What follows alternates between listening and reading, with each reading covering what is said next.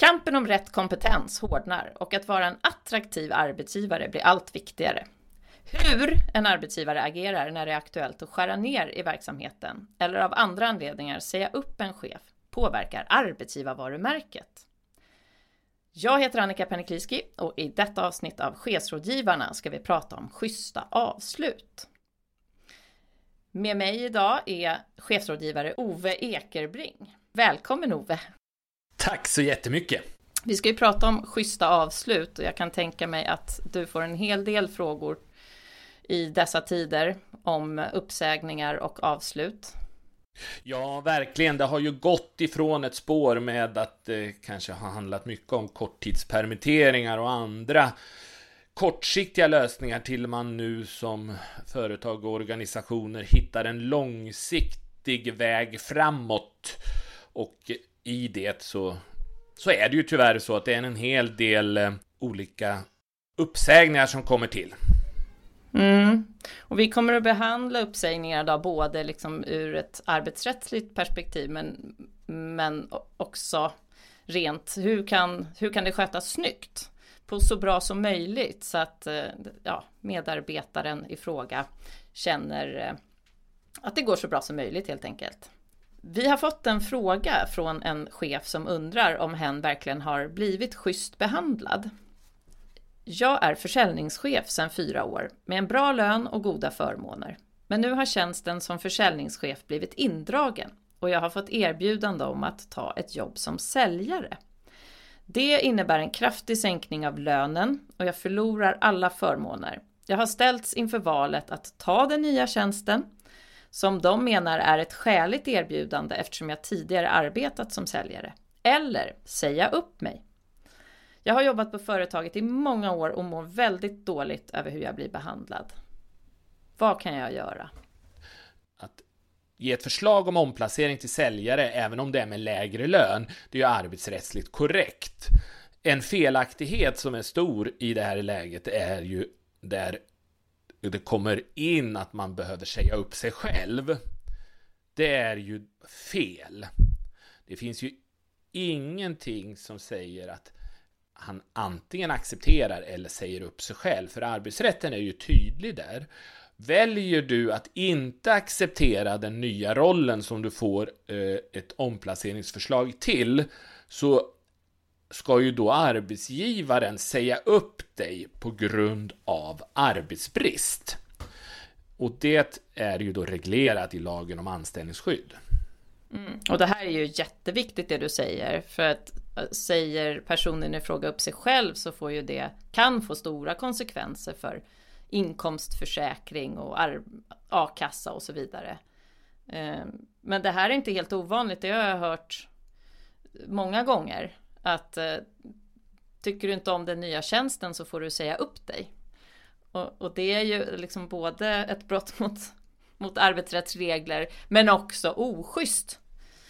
Ja, och det här är ju då eh, här där då ett, de verkar ha gjort rätt i första steget. Alltså man gör en, eh, en omorganisation, försäljningschefstjänsten försvinner, man ger ett omplaceringsförslag.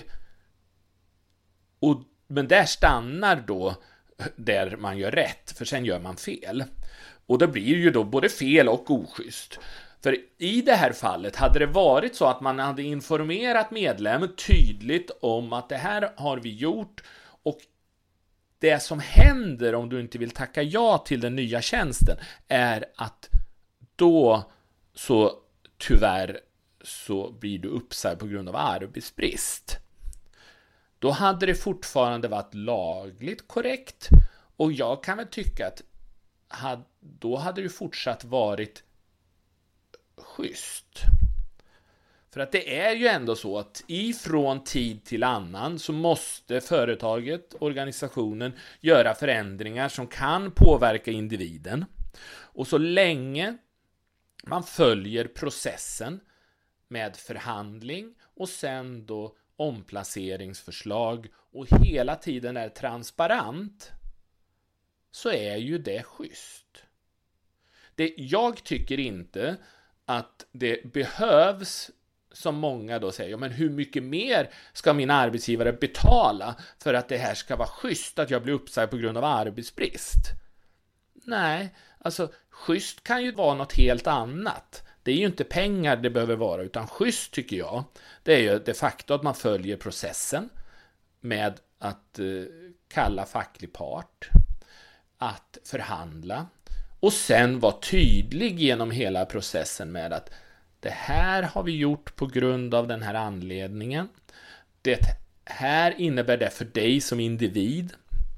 Väljer du att tacka nej så är, blir du tyvärr uppsagd på grund av arbetsbrist. Och vi har inga andra lediga tjänster. Och var väldigt transparent och visa hur man har tänkt och påvisa att det här är, gör vi inte för att vi tycker att du inte har presterat, utan det är för att organisationen behöver en annan inriktning. Sen är det det tråkigt för individen, mm. men bolaget och företaget försöker ju ändå göra så bra man kan. Och det tycker jag är schysst nog. Mm. Och då det är återigen kommunikationen. Hur det sägs och hur det tas om hand som är väldigt viktigt. I det här fallet då, för frågan, så har ju eh, vår försäljningschef möjlighet att tacka ja till jobbet som säljare och du har varit tydlig med att det är skäligt att eh, erbjuda en lön som är lägre. Eh, man förhåller det till den, till den position som personen tackar ja till. Ehm, det finns ju också de som väljer att, och det finns ju varken det finns ju inte något lagkrav på det, men det finns ju företag som väljer att ha nedtrappningsmodeller vad gäller lön och så vidare och att, att erbjuda övergångsperioder. Och det står ju arbetsgivaren fritt, eh, men är inget krav. Och är det ekonomiska skäl till omorganisationen så, så, så kan man ju inte förvänta sig det såklart. Det är ju helt korrekt Annika att man då som arbetsgivare kan ha olika modeller för hur man väljer att införa de eh, nya villkoren och de nya förmånerna för en anställd efter en eh, omorganisation. Dock är ju regelverket tydligt med att man i samband med att den nya organisationen sjösätts har rätt att ändra lön och villkor till den nya rollen i samband med det.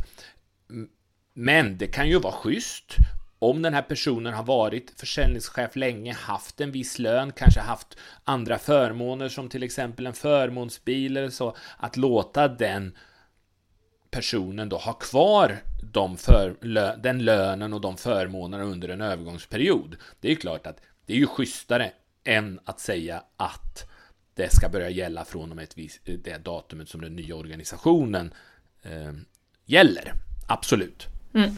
Man kan ju tänka att de som har infört den typen av både undantag, kanske på individnivå, men även generellt så här jobbar vi med när de här situationerna uppstår, har ju haft sitt arbetsgivarvarumärke i, i åtanke och en vilja att vara schysst. Sen finns det ju inte alla som har de möjligheterna. Det är ju som du säger eh, arbetsrätten tydlig. Alltså, oftast är det ju rent ekonomiska anledningar till att man gör en omorganisation. Man måste här och nu bli av med kost en kostnadsbild som är för hög, vilket innebär att man kanske inte har de möjligheterna på kort sikt att, att, att, att vara monetärt schysst. Och då är det ju ännu viktigare att sköta processen schysst. Att informera och kommunicera tydligt och så. En fråga som jag, eh, det kanske inte har direkt koppling hit, men som jag tänker att vi ska reda ut i det här avsnittet. Eh, det dyker ofta upp kommentarer som från chefer som har erbjudits eh, fått ett omplaceringserbjudande som inte är chefstjänst och så sen det finns massa lediga chefstjänster och jag har jobbat här längst. Jag borde erbjudas en chefstjänst. Vad säger du om det Ove? Det beror på som så ofta i, i, vårt rådgivararbete så är det ju inte varken svart eller vitt utan det är ju någonstans däremellan. Och det det handlar om det är ju så att man för en ny roll ska ha tillräcklig kompetens. Tillräcklig kompetens i ur ett arbetsrättsligt perspektiv innebär ju att man inom en, en period av tre till sex månader ska vara up and running fullt i, i jobbet och ha då kunna utföra jobbet fullt ut. Och det kan ju vara så att det finns vissa chefstjänster som man inte alls har kompetens för. Har du jobbat som försäljningschef så har du inte förmodligen möjlighet att inom 3 till 6 månader gå in och jobba som ekonomichef för att göra ett väldigt då tydligt och klart exempel. Så det, det spelar ingen roll om den här ekonomichefstjänsten är ledig. Du har inte tillräcklig kompetens för att klara av den, vilket innebär att bolaget behöver inte erbjuda den till dig. Och vem bestämmer vilka kvalifikationskrav eller kompetenskrav som ska gälla? Ja, men det är ju alltid arbetsgivaren som bestämmer över sin egen organisation och sätter de krav som ska gälla eh, för respektive chefstjänst. Mm. Ja men så det är viktigt att ha med sig liksom att det, är, det kan vara kvalifikationskrav det handlar om och också det här med tänker jag turordningsregler som ofta då nämns. Eh, in, de tickar inte in när jag har fått ett omplaceringserbjudande. Eh, så jag kan inte välja och vraka bland tjänster eh, bara för att jag har varit anställd i 30 år. Eh, utan får jag ett erbjudande så det har inte med turordning att göra. Nej, och det är ju bra att du är tydlig där Annika, utan det är ju så att det är ju omplacering till ett lediga tjänster mm. som, som det handlar om. Och får jag ett omplaceringserbjudande till en, en ledig tjänst, då faller ju eh, turordningsmetodiken i, i eh, arbetsrätten. Och då har jag att tacka ja eller nej till det här eh, omplaceringsförslaget. Och det är ju upp till arbetsgivaren att välja ett då så lämpligt omplaceringsförslag som möjligt. Såklart, men, men ibland finns det ju inte eh, hur många omplaceringsmöjligheter som helst. Och då är det det som, som gäller som arbetsgivaren har föreslagit i då såklart förhandling med facklig part. Mm. Jag, jag, tänker att också det liksom arbetsrättsliga det här är viktigt för arbetsgivaren i sin kommunikation. För känner jag inte till det här så är det ju lätt att tro att jag har blivit oschysst behandlad Eh, Eh, bara för att jag inte känner till begreppen ordentligt och arbetsrätten. Ja, med det sagt så har vi en fråga från en chef som faktiskt står i ett läge att behöva ut, verkställa eh, uppsägningar. Den lyder så här. Jag är överordnad chef i en verksamhet som har gått hur bra som helst i flera år. Nu går vi nätt och jämnt plus minus noll och ledningen har beslutat att skära ner kraftigt i verksamheten. Jag är orolig för hur beskedet kommer att tas emot av mina underställda chefer och jag befarar att det i sin tur blir svårt för dem att hantera medarbetarnas reaktioner. Många har arbetat här i många, många år och det kommer bli jättetuffa besked att lämna. Vad ska jag tänka på?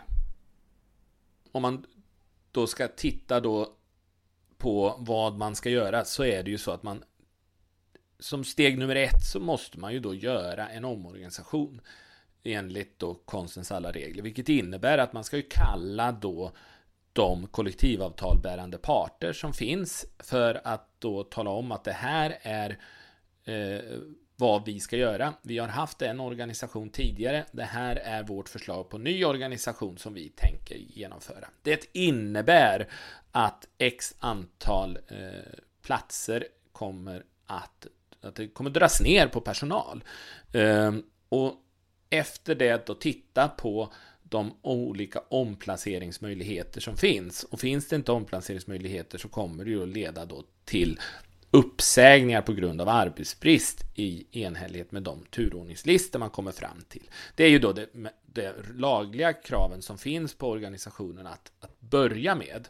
Sen då så är det ju viktigt att vid ett givet tillfälle bestämma sig att nu har vi kommit så pass långt så vi vet vad vi vill göra och med vilka som då kommer att få fortsätta och vilka som kommer att tyvärr då bli uppsagda. Och i det läget så är det ju viktigt att gå ut med den information man har i både då allmänna forum, alltså att kalla till något typ av, av, möte där man informerar om att det här är den omorganisation vi avser att göra och det här kommer det att innebära på sikt. Samtidigt som man parallellt då har haft eller i snabb eh, snabb anknytning till det här mötet har individuella samtal med de personer som de facto berörs. Vilket då innebär att man också har eh, information om hur det kommer att påverka de medarbetare som man har, både då chefer och chefernas medarbetare. Jag tänker på det här att eh, det finns en farhåga för hur de underställda cheferna ska klara av att hantera eh, reaktioner från medarbetarna. Eh, det känns ju oerhört viktigt att alla chefer som ska hantera och möta reaktioner blir ordentligt, som vi brukar säga, påklädda. Eh, Alltså det, det, finns ju jättemånga parametrar som man måste ge sina chefer så att de känner att de har mandat i respektive information och respektive samtal faktiskt kan berätta en helhet och svara på alla de frågor som dyker upp. För det är ju aldrig bra om man är tvungen att gömma sig bakom att nej, tyvärr, jag har inte fått all information än, så jag vet inte riktigt vad nästa steg blir. För då, då kommer ju den här spiralen av osäkerhet smyga sig in på respektive medarbetare och då startar ju det någon form av diskussion vid kaffemaskinerna eller via Teams i, i det här läget att nu är det någonting som de, som de inte vill berätta. Det är någonting som, som de de facto försöker gömma för mig som medarbetare och det skapar ju oro i ledet vilket i sin tur då gör en, en, en, en osäkerhet som inte är bra för varken medarbetarna eller organisationen i stort. Jag har ju eh, hört talas om mer än ett exempel på att för att undvika att det läcker och sipprar och skapar oro så informerar, eh, informeras chefer och medarbetare samtidigt. Eh, den tycker jag är olycklig. För som medarbetare tittar jag på min chef och om min chef sitter i panik och undrar vad händer med mitt eget jobb så blir jag kanske mer stressad. Håller absolut med dig. Alltså, man måste, alltså jag tycker att man behöver gå den vanliga kedjan. Alltså som om man skulle informera om de här vanliga sakerna. Då är det ju ofta så att jag, om jag leker med tanken att jag är en högre chef, jag har x antal mellanchefer under mig. Då har jag säkert ett möte med de här mellancheferna och informerar om att det här har vi tänkt att vi ska börja göra. Vad tycker ni om det? På samma sätt gäller ju den här. Men man kanske måste vara lite mer noggrann kring tidsaspekten från man har den här informationen till sina underställda chefer och resten av bolaget. Eh, och att man måste vara betydligt tydligare med sina chefer att okej, okay, för att ni ska känna er trygga så får ni den här informationen nu. Om x timmar eller dagar så är tanken att ni ska informera era medarbetare eller era chefer. Vilket innebär att det är olyckligt om det här börjar spridas. Eh, mer än så kan man ju de facto inte göra som chef. Men man måste ge tillit på samma sätt som man ger tillit till sina chefer i vanliga fall om vanliga frågor, tycker jag det är lika viktigt att man gör det även i de här tuffa situationerna. Ja, det här är ju jätteviktiga och spännande frågor. Jag känner att jag skulle kunna sitta hur länge som helst med dig Hope, men jag tror vi behöver runda av. Och eh, vi pratar om schyssta avslut och för att kunna göra ett schysst avslut så är det oerhört viktigt att följa de lagar och regler som finns. Finns det kollektivavtal? Vad gäller där? Vad säger lagen? Och att också vara tydlig med det eh, så att eh, det att alla får en känsla av att det här går rätt, korrekt till. Men sen handlar det också väldigt mycket om processen och kommunikationen och att involvera och följa upp eh, och så vidare. Schysst är viktigt och ett medskick till, till dig som jobbar som chef som står inför svåra samtal eller uppsägningar. Ta hjälp! Vänd dig till, är du medlem, du har chefsrådgivningen och coachning. Det kan finnas HR hos, på företaget. Se till att du får så, så mycket stöd som du behöver. Stort tack Ove för idag! Tack själv Annika! Och stort tack till dig som har lyssnat! Har du också en fråga så vill vi jättegärna att du skickar den till oss på chefsradgivarna ledarna.se